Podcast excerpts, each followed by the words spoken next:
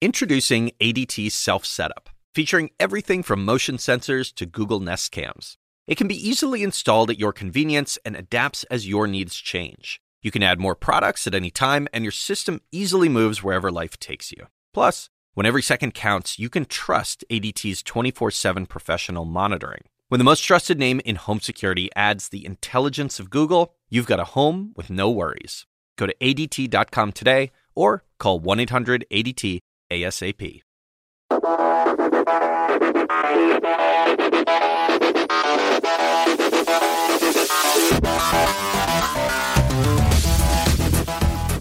Our bags are packed for the E League Cup, but first we got to drop the weekend edition of the E League Report, the best damn esports show you'll listen to this week. I'm Brian, he's Seven, and we're broadcasting live from the set of Sneaky's Bowsette photo shoot. It's just creepy, man. You should warn me when you're going to start with the creepy, uh, the creepy intros. The whole point is to throw you off your game before the show starts. I like it. I like it. Well, I mean, in a couple days, you'll get a, you know, go visit the the famous closet in the E League studios. Oh, oh, I was like, where are we going with this? Uh, is that well, where Sneaky's shooting? Like, I had no idea. it could be. It could be. Why are we talking about this? I have no idea. But coming up on this episode, Team Vitality is all about them Benjamins. Cheating at Fortnite is becoming a profitable endeavor. Vintage C9 is back in CSGO, and Rocket League is having a banner week. But first, NetEase is teaming up with Blizzard to make a big esports play in China. After weeks of rumors, it is finally official. NetEase is diving deep into Blizzard esports with plans for events for Hearthstone, StarCraft 2, Warcraft 3, and Heroes of the Storm. Interesting formats and uh, some ridiculous prizes are on tap for 2019. This is a very different look for Blizzard esports, and this announcement, while largely about Warcraft 3, does seem to have some hints at least at what we might get out of the other games. What are your thoughts on NetEase's approach here? And are you still holding out hope for that Hearthstone League? I think it's great that they're adding in all this uh, additional support for esports throughout China uh, around the Blizzard titles. We knew something for Warcraft Three was was coming. Was coming. We had hoped. We guessed. We assumed. Yes, uh, and they're essentially mirroring what they were doing in 2010 around the uh, league then. So it's uh, I believe this exact same format. I'm excited about that. That's I'd love to see that come to the states or worldwide. Warcraft 3, gotta love it. I mean, I'm a huge fan of Warcraft 3. 720,000 US dollar total prize pool just for Warcraft 3. Uh, they're also going to throw out a uh, McLaren supercar uh, for the grand prize of the EU versus China Hearthstone International Tournament in 2019. Yeah, that's uh the EU uh, versus China tournament has kind of earned a, reputation for giving away the big car. It's a, invitational only, obviously, um, and I believe it is invitational. Uh, Did it say it in the name? Yes. Yeah. Well, anyways, uh, last year I think Tice won it, and uh, I don't even know if the kid can drive, but. I, I, in learned. all honesty, the way he plays cards, sometimes I hope he isn't driving. But Whoa. oh, just Sick kidding. burn. Yeah, well, you know, he's having fun now. He's a streamer and less of a pro. I'm pretty sure that's everybody in Hearthstone. yeah, basically, that's the way it feels sometimes. All right, so moving along, uh, after securing a spot in the LEC, Team Vitality, as you had mentioned at the top of the show, continues their momentum with a $22.7 million investment from Te.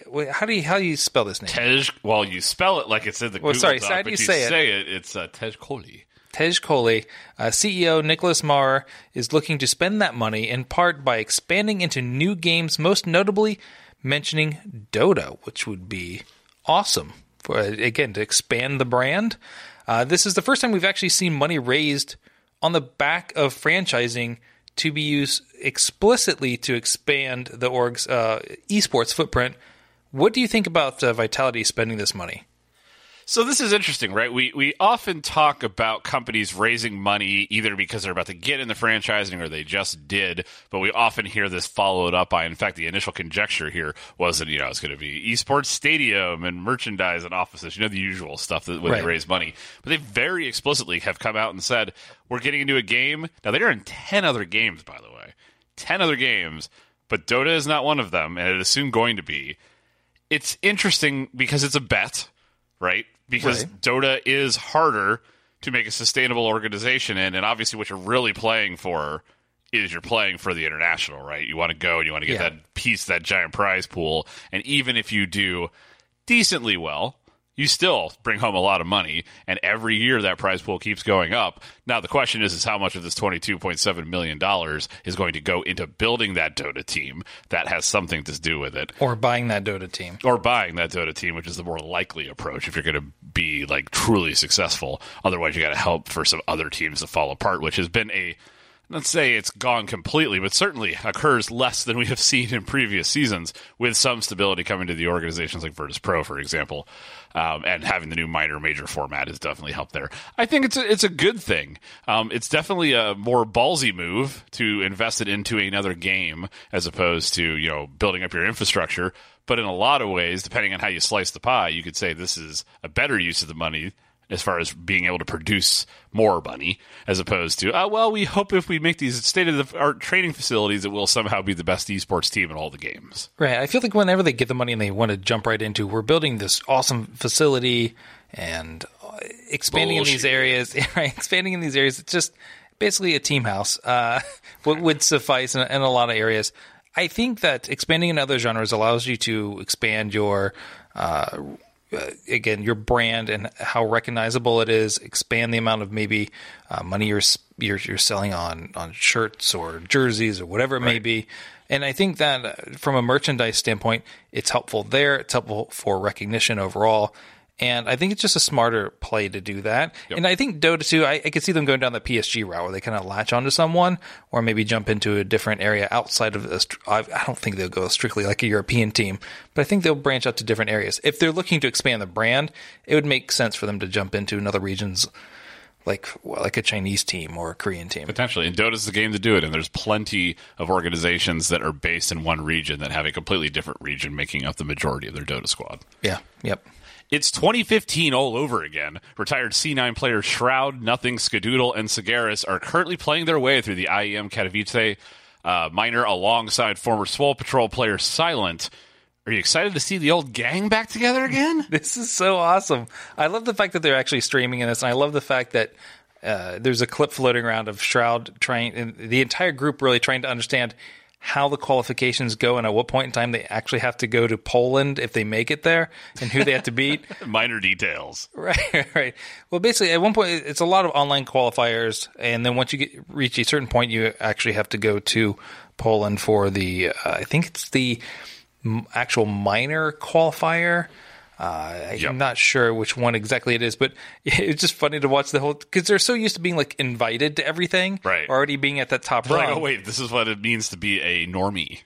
Right, right. And it's great because they're having so much fun with it. I mean, the team is actually playing under the name Budget Cyber Monday Virgin Version Virgin. that would mean, work version too. would be funny, yeah. Uh, Budget Cyber Monday version of OGC. Since the original team name that they came up with was the Old Guys Club, which I think we had maybe mentioned a while back when they decided to go down many, this route. years ago.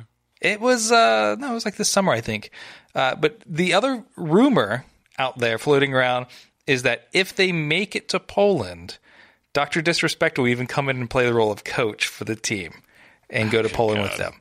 What does Doctor Disrespect have to do with any of this? He's uh, he plays a lot with Shroud and like uh, a lot of the other games, so they're they're pretty buddy buddy. All right then. Well, thanks, Doctor Disrespect. Yeah, I think. Come on, man, this is hilarious. This is great. I hope they because they can actually make their way into the major, but Is- based on how they play finish at the uh, minor, so this would be crazy. Like, how far are they going to go? It's it's very possible. I think they'll go far enough that they'll break out the uh, Cloud Nine tank tops once again. Maybe they'll just like spray paint over them like OGC. Do they, you think they just all have like just one pristinely folded Febreze sitting in the top dresser drawer, just waiting for the day? I I do. All Right. Learning, learning new things about you.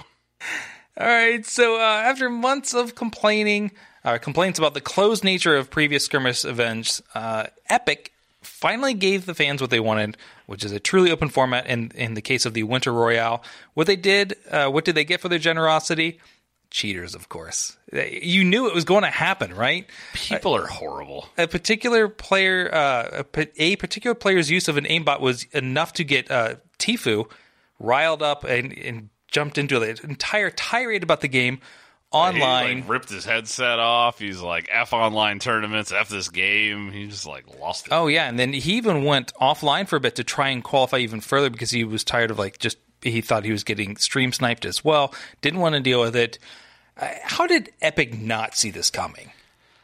I I mean, do we chalk this up to the Epic be Epic and they're newbies and they don't know what they're doing here? Like we've seen them make mistakes before, but this seems like an obvious thing to like a fix cheating in your game in general, and you wouldn't have this problem, right? Like it's Right. not just about the esports side of things. Um, I applaud them, you know, keep the dream alive. Like I applaud them for making that attempt here. Uh, but you probably should have your shit together before you make said attempt so you don't end up looking like idiots. And what is unfortunate is these like summer um, skirmishes that they have been doing have been very popular. So it sucks for them to like change the format for this winter royale in lieu of the skirmish and then you know this ends up happening and delegitimizes the whole thing. Do you think maybe part of it was the community was wanting this online tournament and they said, well, let's just do it. And this is ends up what happening. Like this is kind of like to prove the point. I don't know if they ever came out and they said, we don't want to do an online one because we're afraid of cheating. That kind of defeats the purpose. But I mean, there's video evidence of him basically getting uh, aimbotted Yep. and losing out. And that sucks because he's one of the winningest players in Fortnite right now. And he didn't even make the, uh, the cut. I'll be interested to see if this gets worse, right? So they also recently announced today that over 200 million players are now playing the game, which is like one of the most played video games ever. Uh, probably largely on the back of South Korea's expansion. Yeah. And as they bring more players and more players from foreign countries into the equation, are we going to see even more cheating at these events before it gets better?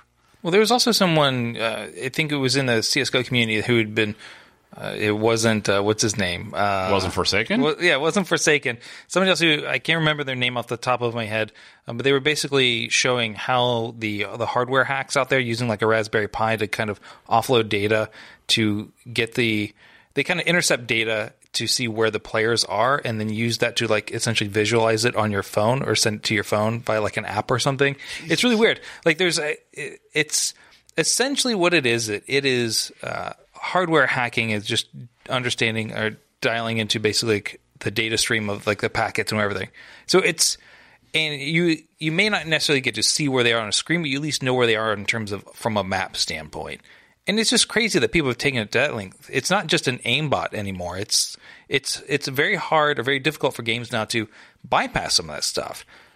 it just it blows my mind. Maybe you could put this level of effort into actually getting good at the game instead of faking being good at the game. I mean, uh, so, well, that's true, true. It, it- also, like, where do you expect to go with it? Especially when a lot of these they start as an online, but then they end up going to a LAN event, and then you go there and you suck. Like, No, you just load up Word.exe and Clippy like rolls with it. It's good. Clippy's got your back. so do you think that this will totally squash them doing any more onlines?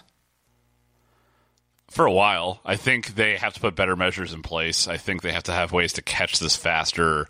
Um, if what you say ends up being true and it is an impossible thing to completely eliminate, you at least need to have better rules for catching it faster and readjusting the tournament, kicking people out, replays, etc. Because we have a streamer like Tfue, very popular, very good Fortnite player, you look like an idiot when he exposes this during one of your events online. Well, the problem well, the problem with the format is it doesn't allow you to go back and replay because it's it, it takes a general number of say kills Right, and, yep. and and rankings and where you win across a, a swath of, of games right uh, during a certain period of time.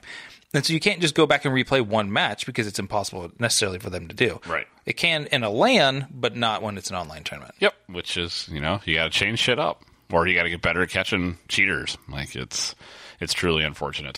So things are really starting to come together in Rocket League esports. So we talk a lot about how Rocket League esports is potentially on the bubble to kind of move up to that next tier. So this weekend we see the 2018 edition of the E League Cup, which I will be at with Jules this weekend, which I'm super excited about. Uh, that's going to be coming to Twitch, where eight teams will compete for the share of $150,000 in prize pool. Uh, now we know why they uh, stopped sending us Cheez Its. It's true. It's true. Just ran out of the fundage.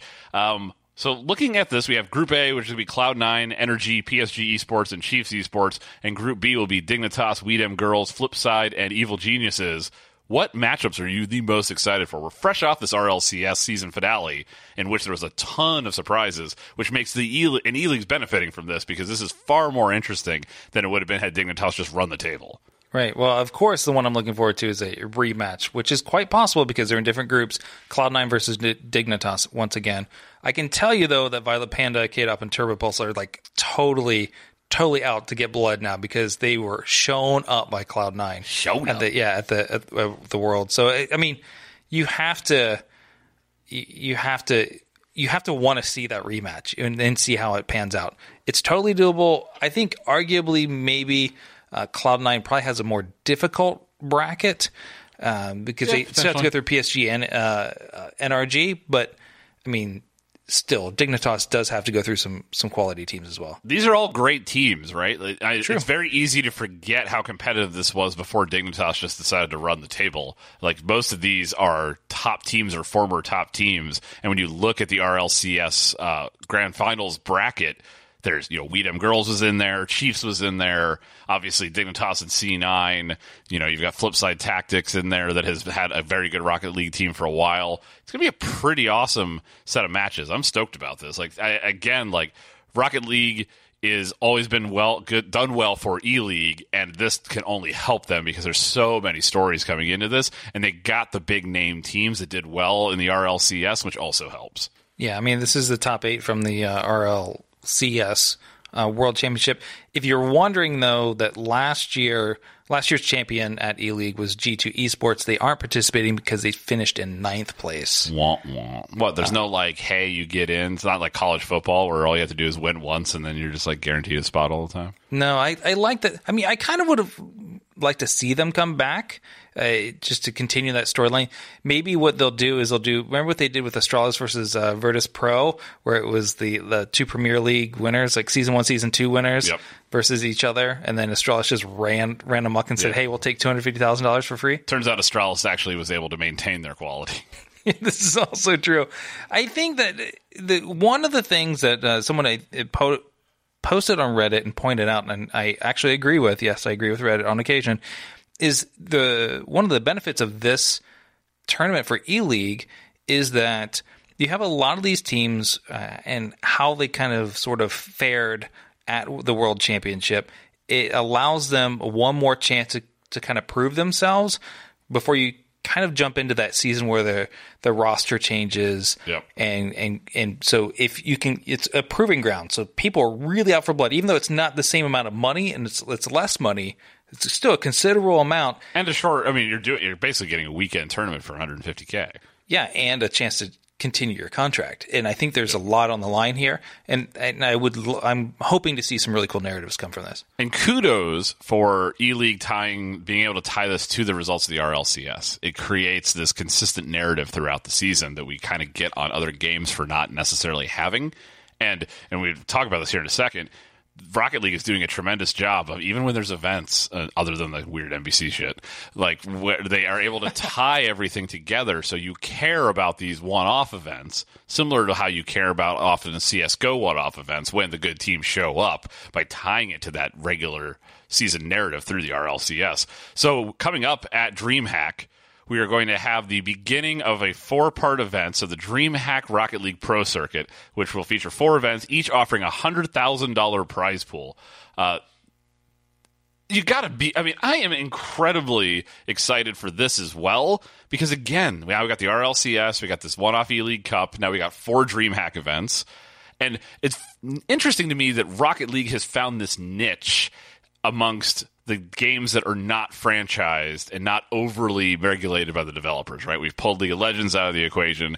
We have pulled. Um, everything blizzard everything Blizzard basically out of the equation. And to a large degree, even like Smite and Paladins is largely run by uh, Hi-Rez and their subsequent studios that keep popping up every other day. And Rocket League is swimming. up esports studios It's just pop up esports studios. We're making a new battle royale game combined with a card game. It's just going to be card game royale.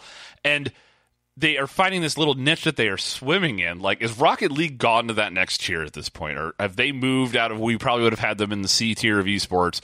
Now they're pulling bigger numbers than a lot of the main Blizzard esports. They're partnering with the same type of companies that were able to launch other games, even Overwatch, right? I mean, we forget about that. Overwatch, their first real esport event happened through E League.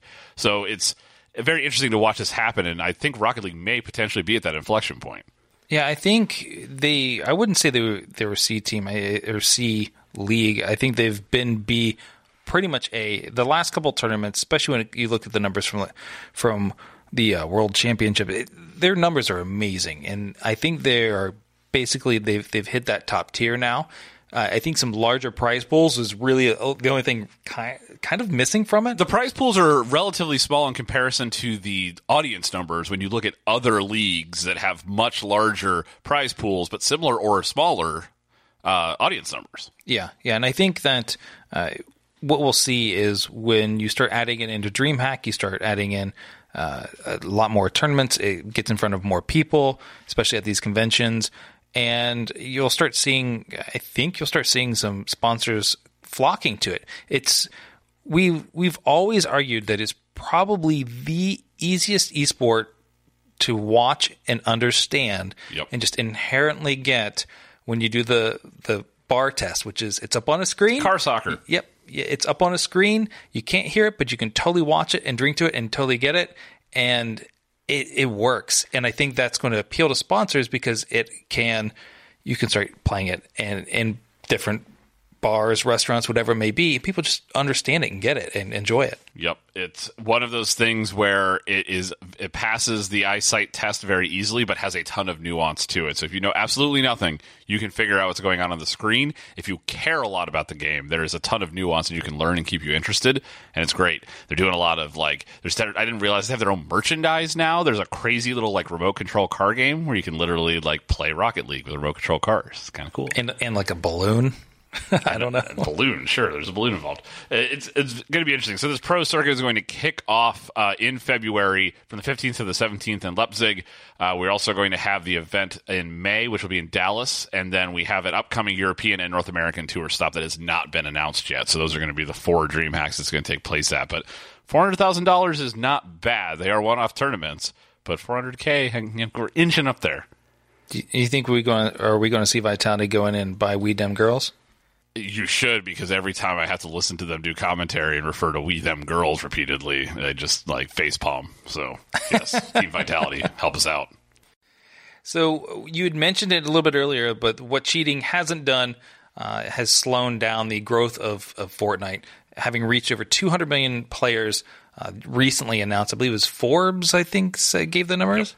And uh, so we mentioned that South Korea is a huge addition to this, but we've also kind of felt like Fortnite's been on the decline. Is the launch in Korea essentially masking that decline? I think so. I think that South Korea is a very large market. We saw the PC Bang numbers come out; like they were very, very Yeah. good. I think maybe masking is not the right word, but it's certainly given it a temporary boost and quite a large one, right? I think the last time we talked numbers around Fortnite, it was 100 million. So clearly it has gone up. I think it's going to like we I think we even said this when we talked about that news about the launching in South Korea is it's going to be a little spike because it's a new market. It's a very very voracious video game market and the PC bang numbers are what we were waiting to see what they look like and they come out and they look really really good. Where are we at in 6 to 12 months? Like it's going down. Like in the markets where Fortnite has been a thing for a while, the game is in decline. You can look at all sorts of indicators, right? You can look at you know concurrent numbers on stream. You can look at the big streamers like Ninja and where his numbers have gone. We uh, see you know popular activations that they're doing. We're seeing the sales numbers potentially not be great. There's a bunch of little tidbits of information out there that all point to this potentially uh, starting to burn and fizzle out, which is not unsurprising. It was always inevitably going to happen. They were not going to be able to maintain this level for long periods of time. Uh, it doesn't have the same nuance to it as a League of Legends, where people are spending a ton of time like learning to be very, very good at the game. It is much more of like a flash in the pan style genre in general. And I think you know it's obviously been able to survive the fate of the H1Z1s and the PUBGs over time, but you know, give it a year, we're going to be talking about a completely different game. So I think this is a nice bump and kudos. Um, but we are starting to get into that territory like Blizzard's gotten with Hearthstone, where we're throwing these giant numbers around that nobody believes anymore. Well, I mean, it's also free, so getting those installs is pretty easy. Yep. I mean, League of Legends did that initially as well. Like they were had huge amount of uh, uptick once they. Uh, I remember them being like we were at like 30 million and then like 100 million or something crazy. So it jumped really fast. But again, it was always about how them they were essentially free. Uh, and Hearthstone is is no difference.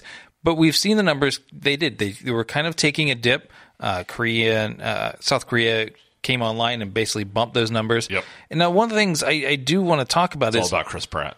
it's exactly what it is. Uh, Guardians of the Galaxy. Evidently, that's a good tie-in for Fortnite. I am waiting for those skins. Where skins. is the Star Lord skins? Oh yeah, it's it's coming. I'm sure it is. So uh, it, maybe it's exclusive just to South Korea though. That's probably what will happen. Oh man, no. Anyways, so one of the things that South Korea has latched onto is PUBG, and they run a fair amount of, of tournaments. Uh, Some awesome stuff uh, recently. I think it was like OGN. I think was the the uh, tournament. I watched uh, like an opening couple of minutes of one of their um, uh, one of their basically competitions and it was just insanity uh, it even have like the uh, you know how they have like all the cubicles of everybody playing but the but the camera shot of all of those when they come in they fly in with the airplane over the ma- they do like a uh, AR map over top of everybody with like the plane it's really cool looking super high tech and I think what is going to happen is Fortnite's going to come in. And I feel Fortnite is way more commercially viable in the Korean market, and it's just going to squash PUBG there. And it's it, it's one of those areas where I think PUBG has had a, a good, strong foothold. And while we will see numbers dip, I think it will hold steady there. Uh, Fortnite will hold steady over many years in South Korea, largely because they latched onto PUBG pretty well. Yeah, could be. We will see. Uh, so we're days away from launch, and Valve is already making controversial changes to Artifact, dubbed deck tracking by the community. The latest beta notes reveal a new hotkey to inspect the current deck lists of your opponent. So Hearthstone, is I have banged on about endlessly on the show, kind of kicked off the death of deck building as a skill set, and far more about piloting the deck than the creativity in deck building. Is this the final nail in the coffin? In that we've got another big card game that it's not about what you bring to the tournament. There's no surprise element like we're used to on you know the old MTG Pro Tour days. Now it's all about how you pilot it, and not necessarily about coming up with unique and interesting decks.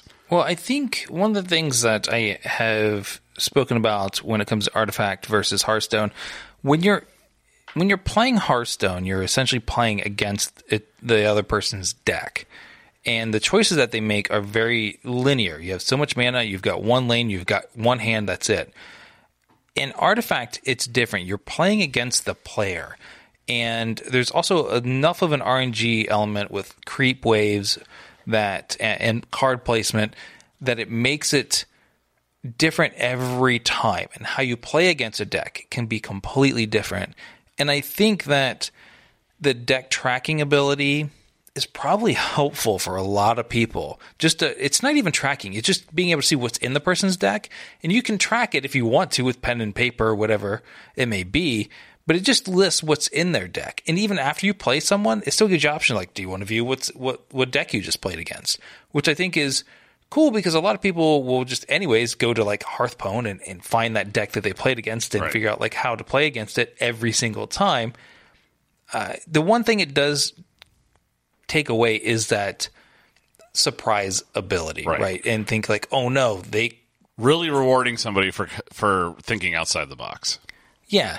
And what that does is by having that kind of part hidden, it does inspire deck building. This inspires copying, like you mentioned. And I I feel like with the limited card set that they already have right now, it's maybe to a detriment. But I think to onboard people and the amount of information it takes to understand this game versus Hearthstone, I think is more helpful than anything. It- It's an interesting trend. Uh, we were actually just talking before the show. So, Keyforge, which we, we bring up from time to time, is a physical card game, also uh, allegedly designed by Garfield, um, that purely is a deck driving game. It's all about how you pilot the deck because it is just an algorithmically generated deck. You don't know. You buy the game in packs, and those packs are an entire deck, and you play that deck. There's no building element at all. It's about you flipping through the deck and figuring out the best way to pilot it. So it is definitely a trend in general in the card games, whether it be LCG, CCG, or TCG. You end up in this world where it's all about how you play it as opposed to how you build it. And that I'm just a little sad because I remember the days of watching the MTG MTG Pro Tour, seeing all the cool, crazy deck ideas people would bring to those events, and just like blow the people out of the water because it came up with a cool and creative deck that people didn't have a counter for, that even sideboards couldn't necessarily deal with. And when people played on meta, they could get decently far, but the people that consistently won were the ones that really cracked the meta with just that weird, insane deck that was hard to play against. And I get to a lot of people that's not interesting or maybe not fun to watch when that deck is just super overpowering. But personally, myself, having the, the very narrow window in which I played Magic the Gathering was around like the Pickle Brine days, where it was just like an impossible deck to beat. And the first time it got dropped to the Pro Tour, people were like, what is this? And it was very, very easy to play. And then it got net decked to death. But I miss that portion of things. And it's something that maybe is not healthy in the long run for the game, but I get it. I mean, it's still doable. You can still show up at a tournament with a deck that nobody knows about, and and not be able to uh, essentially sideboard against it, whatever it may be. So there is still that element of being able to build a deck and surprise people around the entirety of the deck. It's just you're not going to surprise people with one-off cards in a deck now because they can they can see it and essentially prepare for it.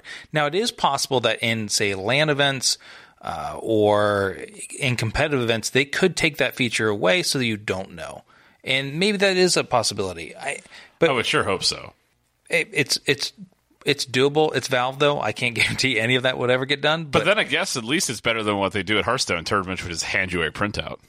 this, yeah, well, yeah, they hand you a printout and then you have to memorize it. But yeah, we shall see. We shall see. So the LPL's historic deal with Nike may now be in jeopardy. According to a report by the Esports Observer, the LPL is still negotiating parts of the deal with Nike, and the uh, main sticking point seems to be around the exclusivity of the deal. Nike is requiring that uh, no other clothing brand be worn by players, coaches, and staff, which is a pretty tall order. Uh, this would actually conflict with existing deals at the team level. So this has put teams in direct uh, in direct dispute with Riot's parent company, Tencent. The Observer is also reporting that key figures in the deal originally reported to be 144 million uh, U.S. dollars. That was over five years. Are actually incorrect. They did not uh, provide real numbers beyond saying the deal is tied to uh, pretty tightly to viewership and includes a floor that would allow Nike to completely back out of the deal if that was the case. So, who looks worse in this scenario? The LPL for looking uh, looking at like this giant amount of money and then being like, "Oh, sorry, we can't technically do it," uh, or Nike for having the ability to like, "Hey, we could we could back out if this doesn't work out." So it's interesting here. So the, the conflict they're referring to is actually Edward Gaming, who has, uh, among a couple other teams, a deal with Li Ning, which is a uh, popular Chinese basketball shoe brand and other athletic wear in general. Uh, that's who uh, Dwyane Wade famously signed with many, many years ago. It was kind of like, oh my God, he didn't go with one of the big two or three in the U.S. Um, so I get it to a certain degree. Now, if I'm the LPL teams, do I want to piss off Nike and Tencent? and Riot? Probably not. Is it really worth it? I would much rather the the idea of having Nike involved, regardless of the reality of it, the optics of it are really good. And for the LPL to be the first league to get sponsored by Nike, and this largely has to do with the fact that it is in the Chinese market, right? Right. It's the biggest market out there, and Nike wants to get involved in it. Nike never really above feeling petty, right? Like Nike has definitely done this in other sports. They when it comes to negotiation, uh, you, some could call it frugalness, some could call it just covering their ass. Um, it would suck to sign a five year deal and have the bottom drop out of League of Legends or in the Chinese market, League of Legends at a minimum, and not get your value for that $144 million. So I get it to a certain extent. I'm also think that Nike can be a trash company sometimes when it comes to these situations. And this definitely is one of those things where they're like, I mean, what's $144 million to Nike? Probably not a whole lot. Over five years. Yeah, over five years, probably not that big of a deal. They probably play a single basketball athlete that, but the exposure here in the market to me also seems worth it because it's the Chinese market and it's esports. Like if there's a, we talked about this last week, right? Chinese market for esports is insane right now, and you should want to be involved in that. And yeah, if it ends up being a dead deal after a couple seasons, great.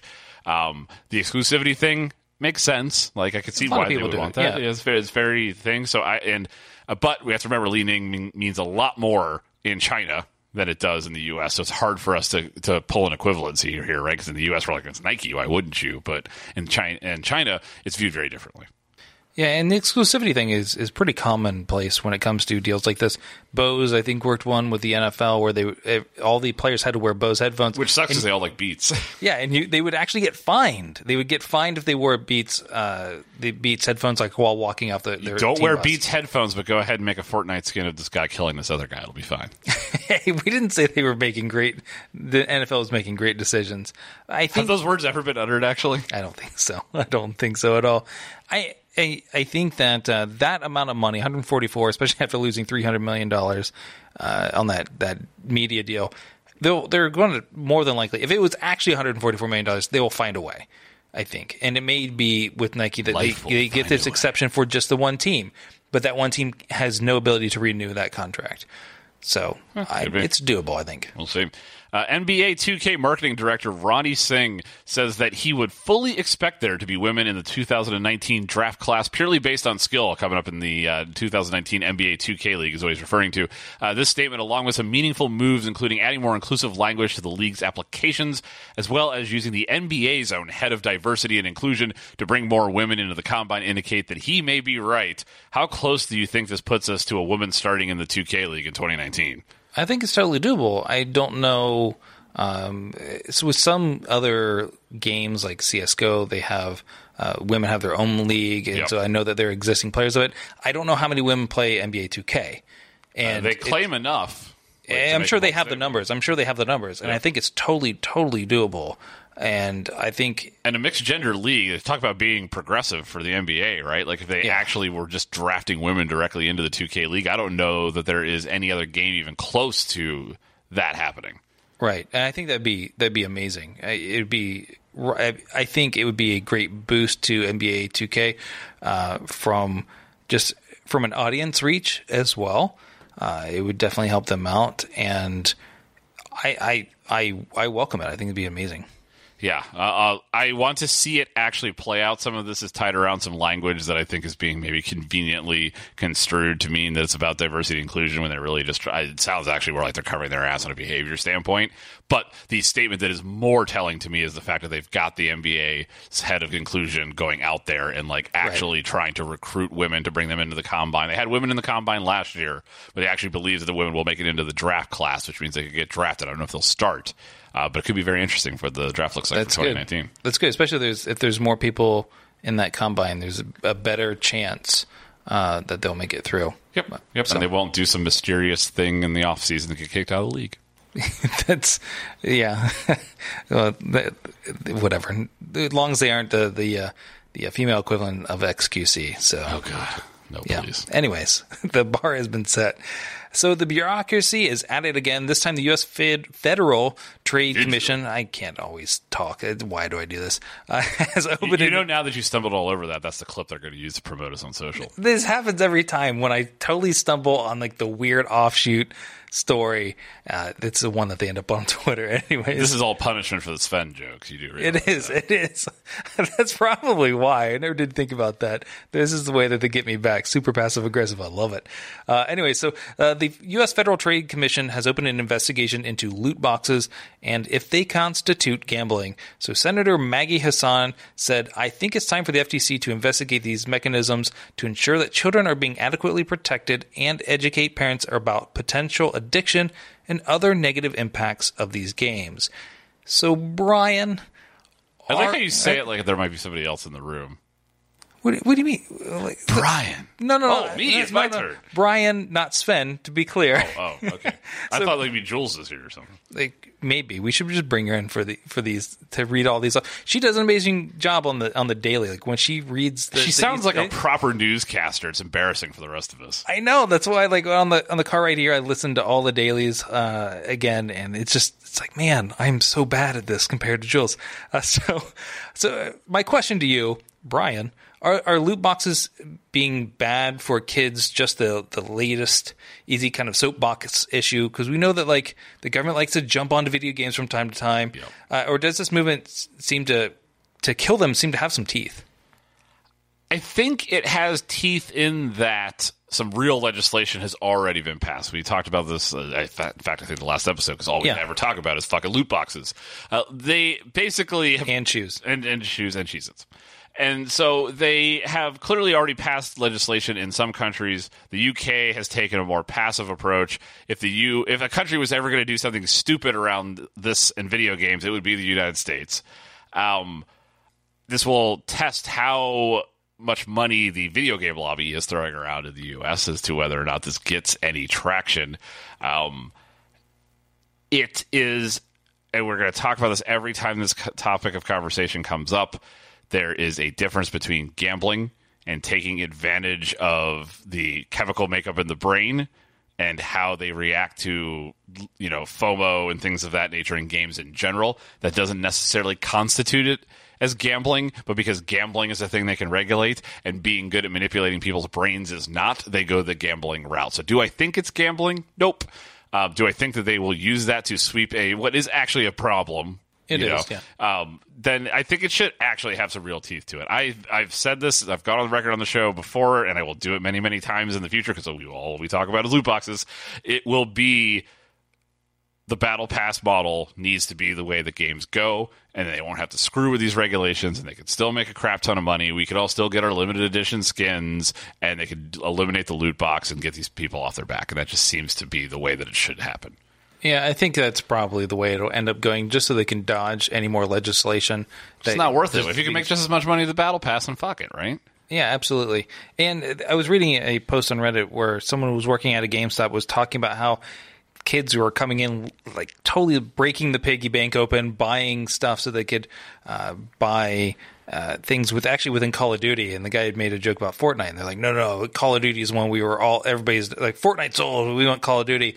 but he starts thinking, uh, you know, he was he was talking about how the the fact that you know, when we did it, we had like tangible things, like Like- like, like baseball cards or whatever it may be, right? Even if you're like your thing is like Magic the Gathering, you have something tangible you can Yep. keep for a Yep. long time, and is still playable.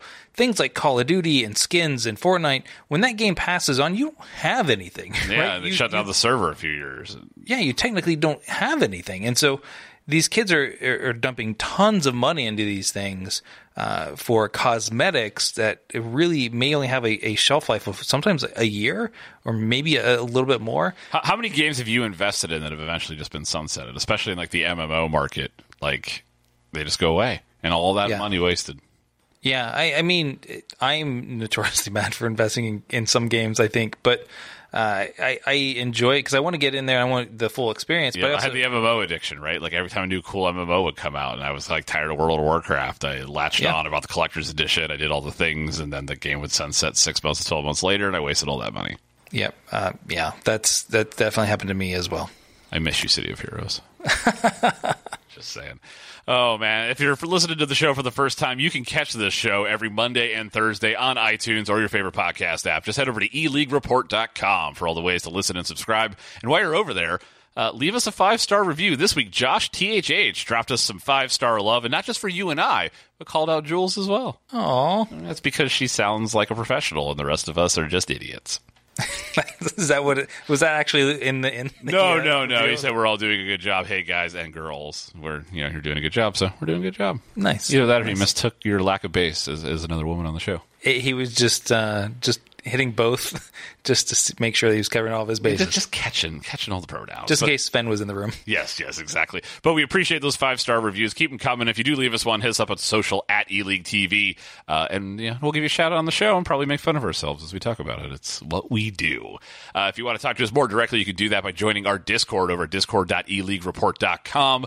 And of course, if that's not enough esports content for you, be sure to check out ELEAGUE Daily for the day's top headlines. Available as an Amazon Echo fra- Flash briefing, Flash briefing, and uh, in regular old podcast form. And you can listen to Jules do it the right way. yeah, properly uh, pronounce things. Yes, yes. And as we mentioned earlier, we are going to be live at the E League Cup Rocket League 2018.